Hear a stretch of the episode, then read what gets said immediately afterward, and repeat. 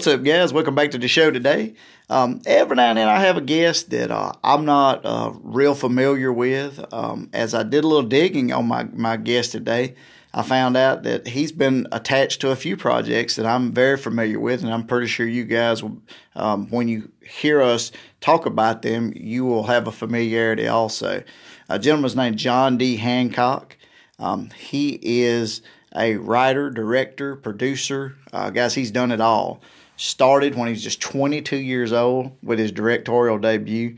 Gentleman's now 82 years old and he's still going strong 60 years later. Um, he was born in Kansas City, Missouri. Uh, he now still resides there uh, as he uh, as his career. We don't want to say it's fading out because, like I said, he's still going strong. So uh, he's based out of the Kansas City area. He uh, when he went to college, he graduated from Harvard University. Uh, he also continued his theatrical studies in Europe with a grant from Harvard. And um, like I said, after he got his start at 22 years old, he had quite a few projects. he is best known, or one of the projects he's best known for, is a movie he made very early in his career called Bang the Drum Slowly.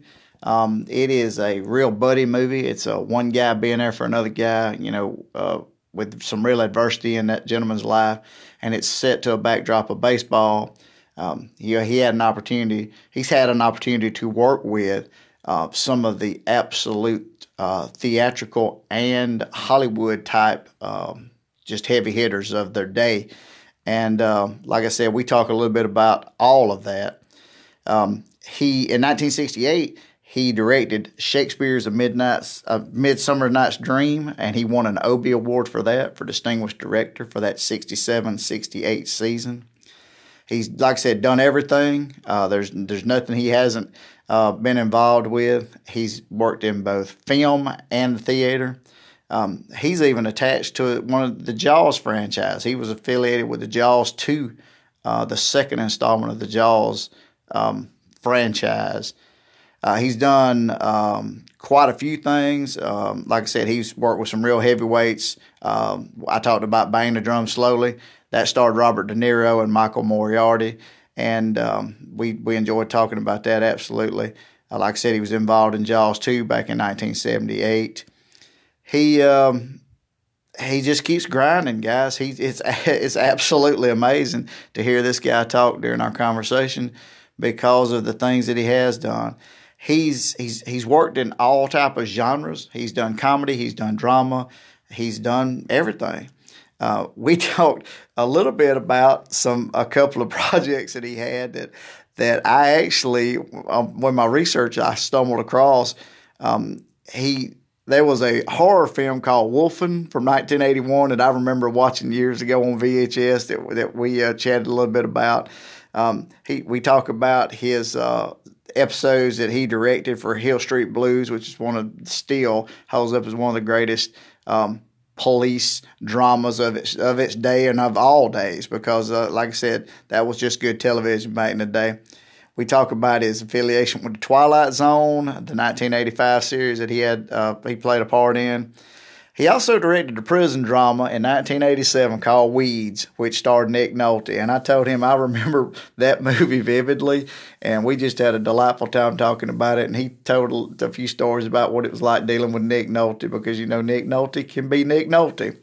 And then we even had a chance to talk about a holiday film that he made uh, really out of his wheelhouse. Uh, he admits it himself that he just was really reluctant when he uh, got involved in it.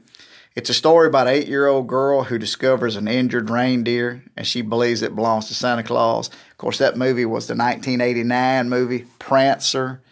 And, um, you know, we just, we had a delightful time talking, guys. We really did. Um, he got a chance to do a little name dropping about all the different folks that he's had an opportunity to, uh, to work with. Um, we we talked a little bit about suspended animation, which was a su- suspense thriller that he directed back in 2002. Um, in 1998, we talked a little bit about. Um, he he was talking about when he opened his production company called Filmmakers in LaPorte, Indiana, and um, like I said, it, we were all over the place. Uh, I kind of got lost uh, in our conversation because we, we covered so much material. But when you got a guy that's been around for 60 years doing what he loves, it's very easy to get lost in a conversation with somebody like that. An absolute icon. He is. Uh, he's an OG of the directing world, and uh, we need to uh, hear his story, and we need to um, we need to be impressed with it because anybody that can stick with something that they love so dearly for so long, their story deserves to be heard. So, guys, I'm telling you, I hope you enjoy listening to our conversation as much as I had having it with my guest after the break, John D. Hancock.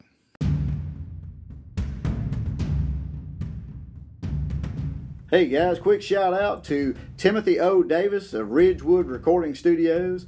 His studio offers a full line of music production ranging from song demos and singles to fully produced albums. He focuses on excellence at every level of the recording and production process and will work with you for your project specific needs. So remember, guys, Timothy O. Davis, reach out to him at timothydavis.org front slash Ridgewood Studios.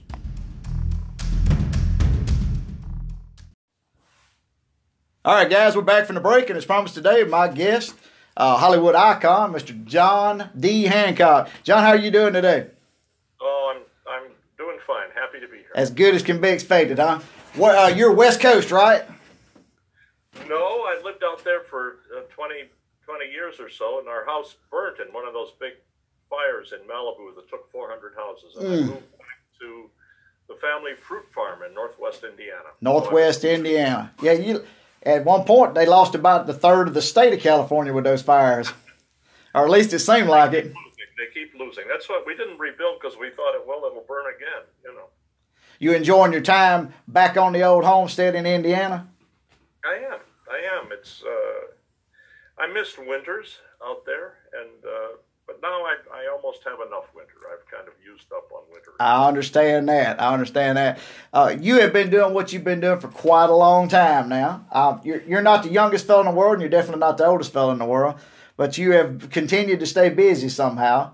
Uh, I, as I was looking through your information, I was absolutely uh, amazed with some of the projects you were involved with. Was that what you wanted to do from like your earliest memory? Like, like you wanted to be involved in the industry, in the film industry? No, I was going to be a musician. I played the violin. My father was a, played the double bass. Okay. And uh, but when I got to college, I I uh, got interested in theater and and uh, directed a lot of theater at college and and decided that I wanted to do that instead. And I always wanted to make movies, you know, because going to movies as a kid and you know.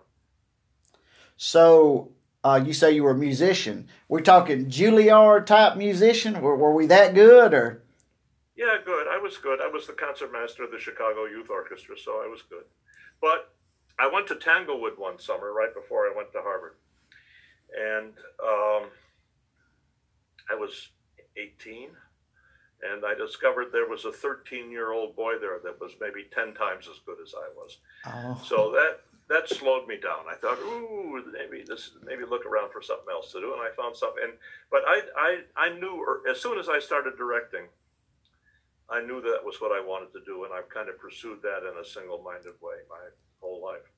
now you said when you went to college, uh, kind of glossed over that. You didn't just go to a college; you went to one of the colleges. You went to Harvard University. So tell us a little bit about what it was like. Now you you said you grew up in Indiana, correct? No, I grew up in the in the suburbs of Chicago. I grew up Okay. in Berwyn and Cicero, which is, and I went to a a huge public high school there with 5,600 students. Okay, No one had ever gone to Harvard from there, I don't think. okay. Well, so it was uh, so it was a big uh, I was very much a public high school kid at Harvard and there was there was a distinction between boys that had gone to Andover and Exeter and uh, fancy prep schools and the boys that had gone to large public high schools and I was definitely in the latter category. It was hard to cross that line but we we ended up crossing the line. So what? was I mean, if you grew up around Chicago, you you were used to the weather, so the weather wasn't an issue at Harvard. It was just the, the social dynamic, having to being able to find a way to interact. Is that was the biggest uh, kind of obstacle you had? For a while, yeah, but uh, that, that that blended that mush together. I mean, I, I made good friends who had been to Exeter and St. Albans in Washington and fancy prep schools. So it it uh, but there was always that element of the people that joined the social clubs and the people who didn't and that kind of that was always something that kind of existed there. Um, but there were a lot of extremely talented people from you know, there there are some kind of very high quality public high schools in this country. The Bronx High School of Science, uh, Evanston High School north of Chicago, mm-hmm. New Trier. Uh, I mean, there's one in Philadelphia that's really, you know, where uh, I, I, think they take the best students from other high schools and send them to a kind of advanced one. So there were there were uh, a lot of public high school boys that were very smart, and I, I hung out with a lot of them too. You know? Okay. So, yeah. So that at Harvard's where you actually you uh you found out that your true love while you were at Harvard was the theater. I did. I knew it immediately as soon as I started directing. Okay. Uh, and I, I, directed a lot of plays there, and uh, developed a couple mentors uh, who were very useful when I got to New York. One of them was Eric Bentley, who was the leading critic drama critic in the country at that point. Another was uh, Harold Clurman, who was one of the founders of the group theater and was directing a lot on Broadway. They were extremely helpful to me when I got to New York. What time frame are we talking about? Like what what years would you have been in college? 57 through 61. 57 through 61. All right. Yeah, so, in, in 62, I did a hit off Broadway uh, that called A Man's a Man, a Brecht's play that really got me started. And uh, yeah, I got that job through Eric Bentley, who was one of my two most important mentors. So he got me my first three or four jobs in New York. So okay. that was a very valuable ally. So um, when you, you were East Coast at that time, you had uh, the theater was in your blood. And uh, now, when when did you realize I mean, were, did you always intend on staying in the theater? Like, was that going to be your your drive, your dream, your goal? Was just going to have a just a illustrious theater run, or was the whole idea of you know the movie making and West Coast and all that kind of stuff? Did that ever enter your mind? Yeah, I kind of wanted to do both. I mean, Elia Kazan was my model. He was the, he you know directed uh, Death of a Salesman and Streetcar and Cat on a Hot Tin Roof, and he, he also did Viva Zapata and you know on the waterfront, and so that was it. Was it's it, I always knew that it was possible to have a a double double career. It took me a while to make a film. I, I tried in '62. I, I, tried in '63 to make a, a feature film and never got it financed. Uh, and then I went uh, and took over the. I was the artistic director of the San Francisco Actors Workshop and then the Pittsburgh Playhouse. Came back to New York. Won an Obie, worked in the theater there for a while, and then I got a grant from the American Film Institute to make a short. And luckily, I chose the right story. I, uh, my friend John Lahr, who was the critic for the Village Voice, suggested a New Yorker short story called "Sticky My Fingers, Fleet My Feet." which was about businessmen that played touch football in Central Park. And it was very funny. And uh, made a film out of it that then got nominated for Academy Award. And CBS bought it, showed it at the halftime of their Thanksgiving football game. So that, that got me my first two feature jobs. And that was in what year did you say? Well, 69 maybe 68, 69. I'm going to go back and pull the archives. I, I check it out during the halftime. You said it, it actually played during the halftime of the Thanksgiving Day game. Yeah, that's yeah. pretty cool. That's that's a um, that's a high high audience moment. I was fixing to say that quite a few folks watched that. so um, yeah, one of one of them was the guy that had the money and the desire to do Bang the Drum Slowly, which right. Uh, was my second feature, and uh, I made that with De Niro and Michael Moriarty and Vince Gardenia. He was nominated for his performance supporting, and um, that was really well received. So uh, then I started working steadily. Michael Moriarty, I love his work. Of course, I, I'm I'm a De Niro guy also. Uh, what what was it like working with De Niro that early? Like I mean, he was he was coming into his own, but he wasn't there yet. What was it like working with No, him? nobody, nobody, nobody knew he was going to be such a big star. I mean, it was clear that he was wildly talented, but you know, there's such a an element of luck in this business. You never know which of the extremely talented people are going to. Well, both of those guys ended up being extremely talented. Of course, De Niro Yeah. probably has a lot more ra- uh, name recognition, but you didn't like like when you saw him on set. You didn't go, "That's the guy." Like that. Oh, that. I did. But I mean, would you have ever imagined that he would have, you know, exploded the way he did, or, or No, but I, I knew. I, said to myself, "That's the guy. I'm so happy to have him." But I, I didn't have any idea that he would uh, become a such a big star. so? He, he himself says about the element of luck. You know. Yeah, well, I, I interviewed a guy not uh, just a few weeks back, and he was talking. We were talking about being an overnight success, and he said, uh, "Yeah, I, I would consider myself an overnight success." And I said, "You would?" He said, "Yeah, it only took me 23 years to get there, though." So, Right. Yeah. so um, in the midst of all this, because we were talking about this before we started, uh, you stumbled across a fella that's pretty recognizable, a guy named Tennessee Williams. How did how did you and Tennessee Williams cross paths?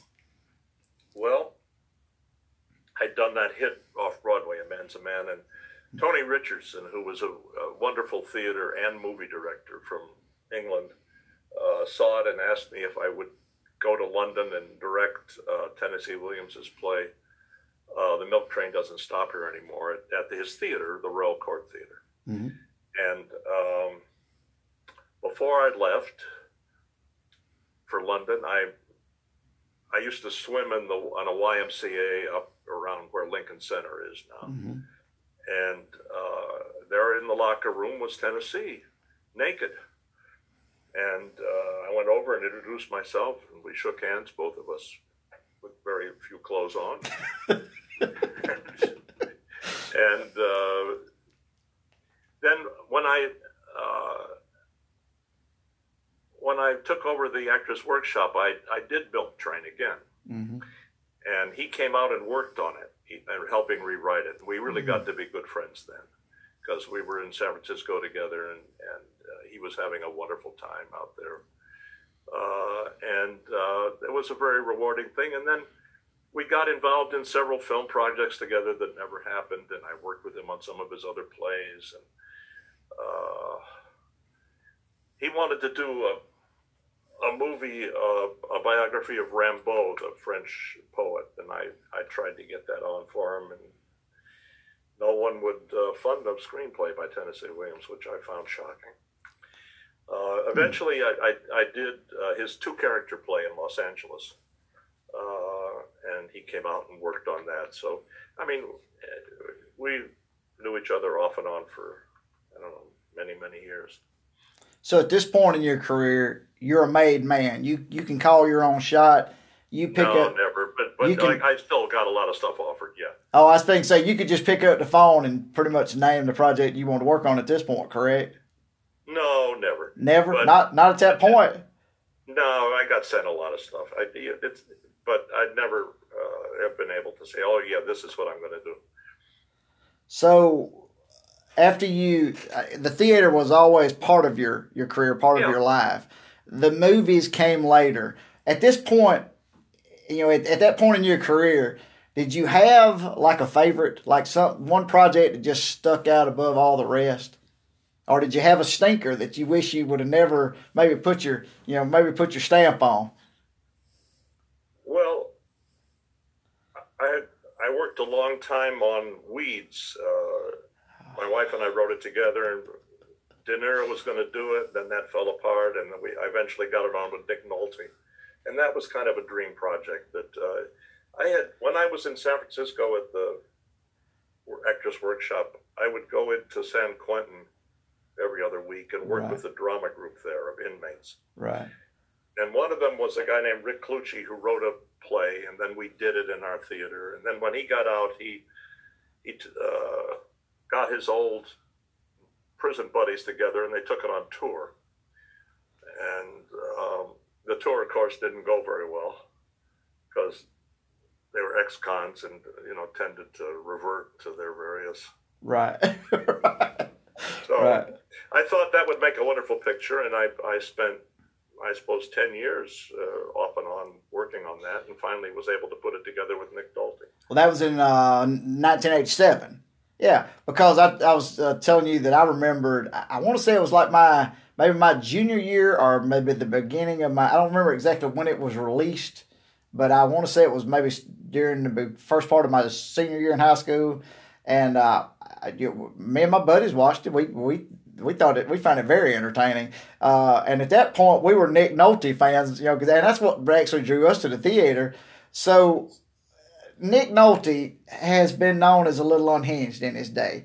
Uh, what was was he was he like that? Was that part of this act that he had going on, this character he was trying to, this persona, or was he actually like that? I mean, what was it like to work with him? Well, Nick was pretty unhinged, but we promised each other that he was going to. I mean, that neither of us would be unhinged during the work, and he was not. He, he tried. he tried to not take uh, too much cocaine or indeed any, and tried not to drink. And he was very, very responsible on weeds. Yeah. Very, very responsible. That's one of the yeah. best answers ever. He was very, very responsible. He was. It's he, he and was, that's yeah. Well, that project's become quite a cult. Because he's Nick has serious, you know, drug problems. Yeah. But he, he managed to uh, to clean up for that period. Yeah. Well, you know, and I mean, you were the guy. You could have pulled the trigger on him and said, "Look, if you can't do it right, you know, I can find somebody else." What you could have done is held it over his head that, "Look, I can get De Niro to do this if I have to." so, were you? you so I'm gonna say you were pleased with that project. That was, even though yeah. you couldn't get De Niro, Nolte did such a fantastic job in it. Yeah, I thought he was wonderful, and I, the whole cast was good. And my best friend was the producer on it. We had a we had a great time. So at 1987, you had you had weeds going on, um, and then I went back and checked some of your uh, your information, some of the types of movies you made, and then around 1989, I believe it was, you made a, what I would consider a diversion from your usual. You made a movie called Prancer. How how in the world did did you and Prancer ever become part of history together? well, I do like to not follow a picture with something very similar. I like to change up and do something different. Well, Those are wide, widely different. Yeah. And uh, in between there, I think I did a picture for HBO called Steal the Sky Yeah. about uh, an Iraqi pilot and an Israeli honey trap. Right. Yeah. Uh, but uh, Raffaella De Laurentiis, who's the daughter of Dino De Laurentiis, who produced um, Weeds, and Raf- Raffaella was the executive in charge of production on Weeds, so we got to know each other, got to like each other. And she came to me with this story about a little girl and a reindeer, a Christmas picture. Mm-hmm. Um, I didn't want to do it. I didn't want to do a picture about a little girl and a reindeer. My wife, my wife read it and said, "You do it, it'll become a classic," and it has. It has. So it was she was very smart, and she said, "There, the dialogue is not very good, but I'll fix it for you."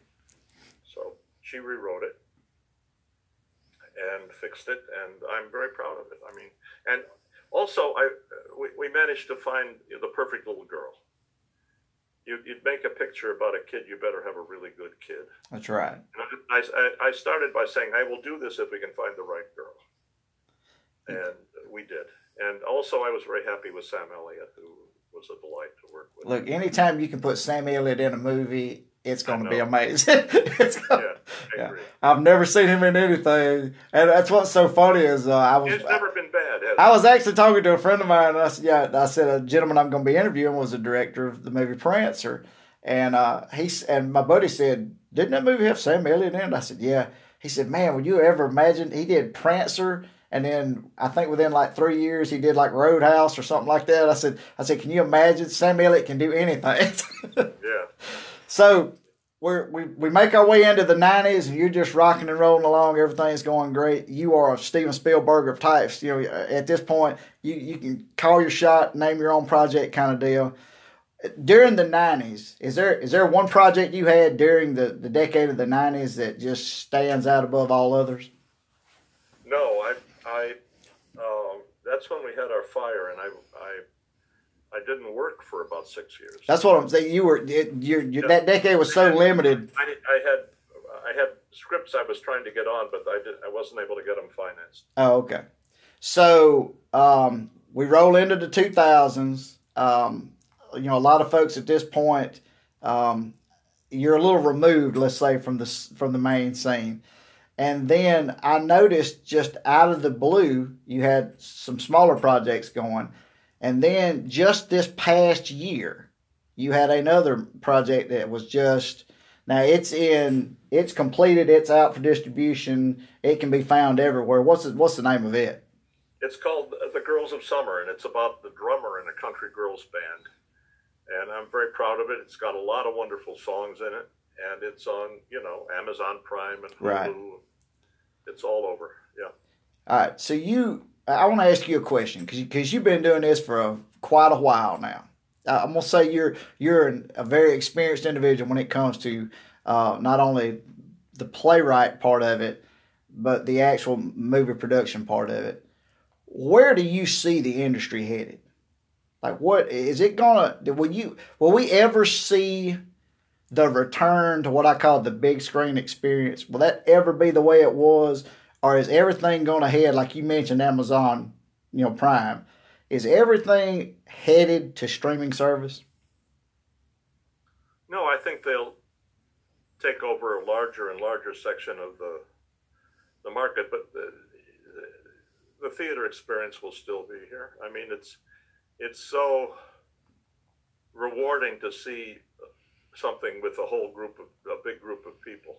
Mm-hmm. And one of the problems that I have with the theater experience are these multiplexes, which, if they have something that's doing business, they'll play it in two or three theaters. Mm-hmm. So rather than having 100% capacity or 90%, they'll end, you'll end up with seeing a movie with 26 people or 40 Yeah. people, right? Yeah. And especially comedies i think suffer from that because audiences find what's funny for each other and the larger the group that you see it with the more you're going to laugh so uh, i just i mean I'm, I'm for the theater experience i don't want it to go away and i don't think it will Well, You also, um, what about the drive-in experience? Do you see the drive-in experience ever having a resurgence because of the the, the world we live in now? No do you You know, I once th- there's a vaccine no one will ever go near a drive-in again well, I thought I thought maybe the one good thing for the film industry might be during this pandemic that you might see a resurgence of, of drive-through or drive-ins. Um, I don't really know. Um, I'm afraid what I'm afraid of because I'm because I'm lazy. I'm I'm the guy. I'm one of those guys that used to love to go to the movies, but now I've become so comfortable with actually being able to sit in my recliner and watch, you know, entertainment from my television that I'm afraid I might be one of those that you that the theater experience, the the big you know big screen experience has lost because it's just too easy, in my opinion. Uh, you guys are going to keep turning out content, and I don't mind paying for it. I just don't know that I like the idea of having to go back to the theater to watch it. Well, I felt something very strange on the last two pictures that I mixed. You know, the one of the big things that occurs in the finishing and post production of a movie is is the mix, and it's Right. about three weeks of very expensive work on the sound. mhm. And I discovered on the last two pictures that I did that the mixers were no longer mixing for the theater. They were mixing for an ideal home entertainment setup. Mhm. Because an audience, you know, if you have faint footsteps that are you want to hear, the plot depends on your hearing those faint footsteps right. right? People's clothes and an audience and the rustling of candy and just people soak up sound. So if you want to hear those footsteps, you have to play them louder than you would necessarily like to hear them in your home, Right. right? Because you want them subtle in your home, Correct. and you, and you want them heard in a theater. And I consistently I, I watch the mixers uh, mix for the home, right? And I would say, you know, guys, the you, we're never going to hear that. They're going to show it at the Virginia Film Festival for a full house, and we're never going to hear that. Right. And of course, they we did, and they didn't. And uh, but should I have overruled and insisted on a theater mix? Uh, no, I didn't feel comfortable doing that either because I thought a lot more people were going to watch this at home than watch it in a theater. Right. I mean, in the old days, we used to do. Uh, we we would, um, you know, when you finished your work, you play it back to monitor and check it, right? We would do that, and then we would play it back through a set of shitty speakers, like bad theaters Yeah. speakers or drive-in speakers. Right. Everything make treble. sure Yeah. Yes, to make sure that uh, you know the crucial information was was getting through with a bad system. Right. and then make a few adjustments. You know, raise a little this or lower a little bit of that to to. But we don't do that anymore. We do it for a really fine home situation. So people with nice speakers at home, like you probably, Right. are are sitting pretty. Well, I don't know about nice speakers. I, I was just talking about how comfortable my recliner was.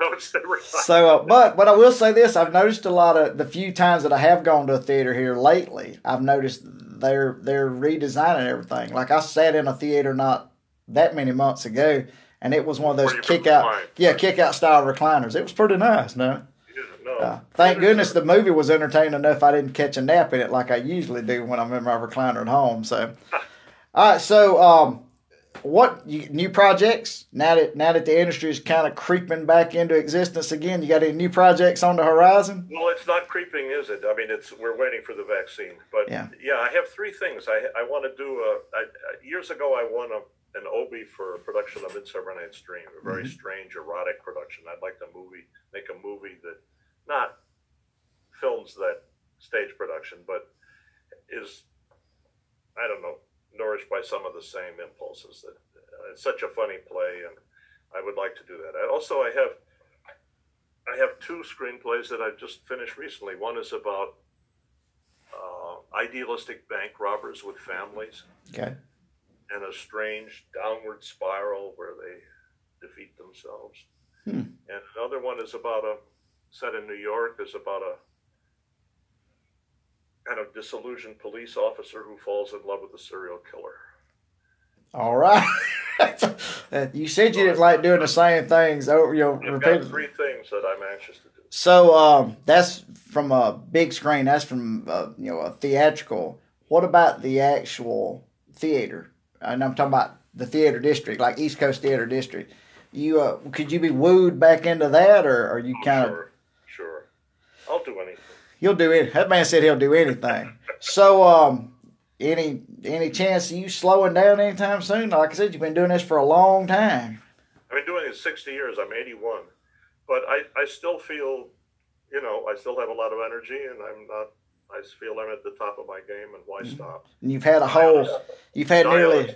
Yeah, you've had nearly a whole year to kind of rest up with all this pandemic stuff Yeah. that's going Oh, on. man, so, so uh, a couple just curiosity questions here to end it up. One, um, was there any one actor or actress or or anyone when you were in your theater days that you would have wanted to have worked with that you didn't get the opportunity to?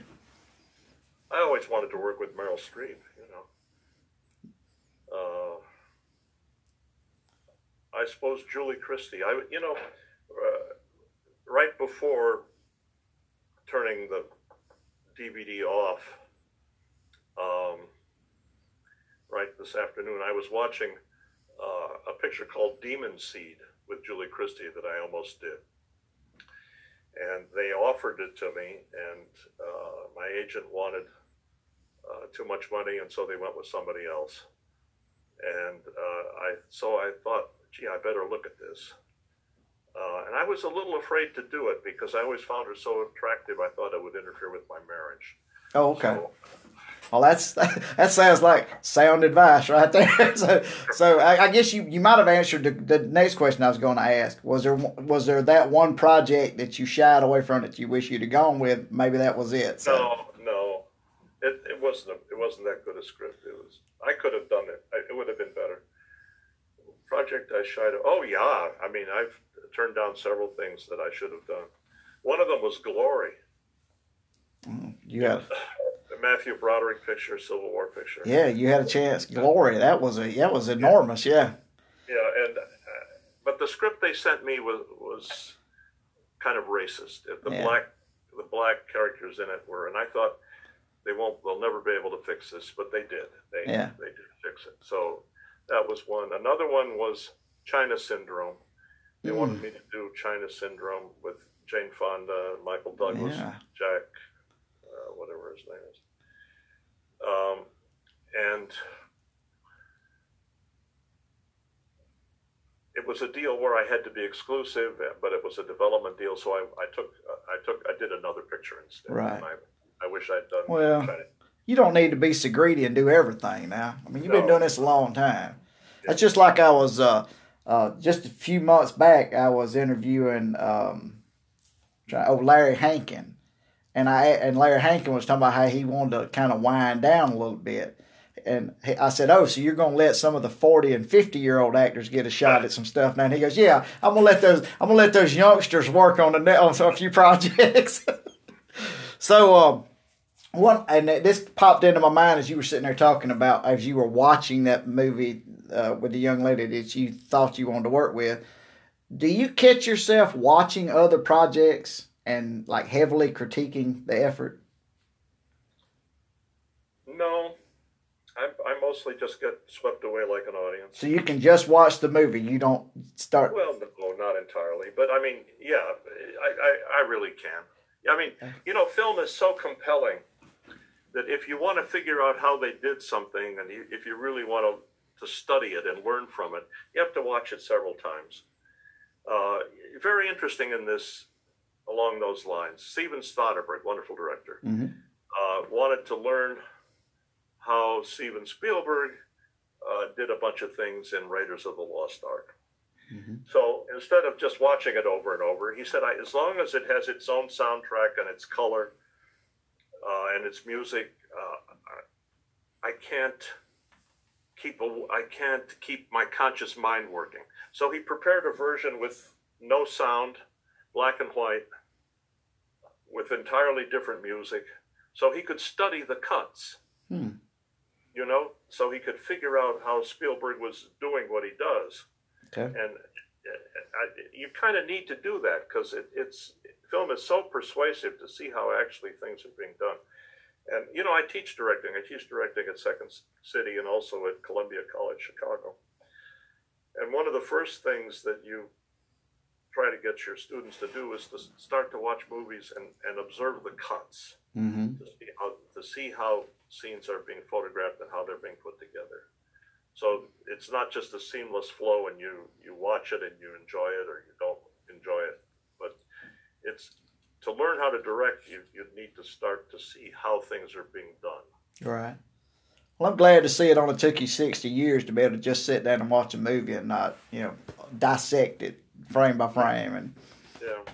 so, um, I, I can't wait to see your next project that's coming around. I, I would a couple of those plots you just threw at me. I, I would be extremely interested in watching that.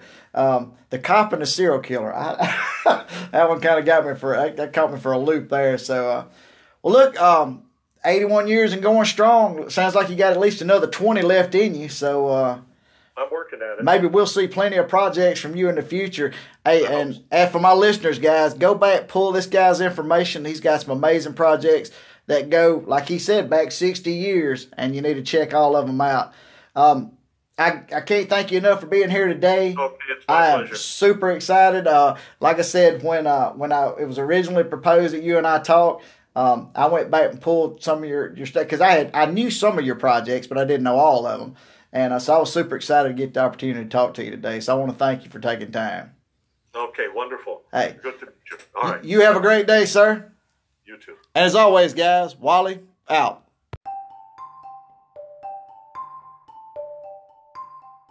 Hey guys, it's William with the World of Wally. If you guys played the third tree in your third grade play, or if you played Hamlet in your college production, if you think you're a rising star in the industry, or you want to be the rising star in the industry, or you're a podcaster looking for a rising star in the industry, check out Steve Joyner, guys, SJ Network. You can reach him at stevesjnetwork at gmail.com. He will put you together with the people that you need to be successful.